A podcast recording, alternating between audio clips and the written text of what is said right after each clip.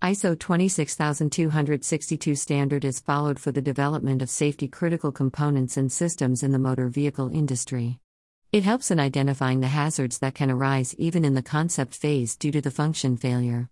In the consecutive steps, the risks are quantified as a result, thereby, the safety requirements are assumed to be defined in a subsystem that happened in the starting phase of the progressive process. As per the ISO 26262 standard, the security requirements which are suitable are known initially or only partially, but due to its consequences, documentation such as the safety manual is done based on the assumptions from the results of the safety objectives. The technical security measures required for vehicles are summarized as the accuracy decision for the time of flight measurement based on a quartz clock system.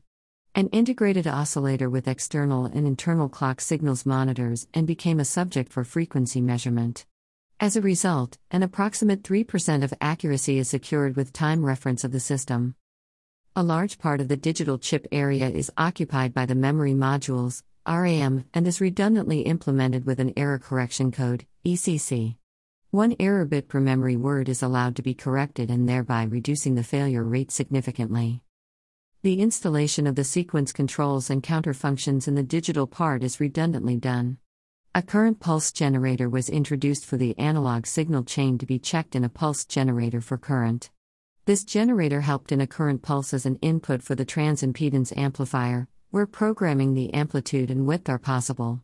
In the RAM, the measured values of this current pulse are stored with the digital evaluation logic being available. The external circuitry, in addition, can be checked with an example of detecting the short circuit as an input for the module. The internal and external supply voltages can be monitored with a voltage and temperature sensor. The measured values are stored in built in ADC where they can be compared with programmable digital threshold values, and if there is an occurrence of an error, an external microcontroller can trigger an interruption. Source http www.iso.org Trends in der Automobile Sensorik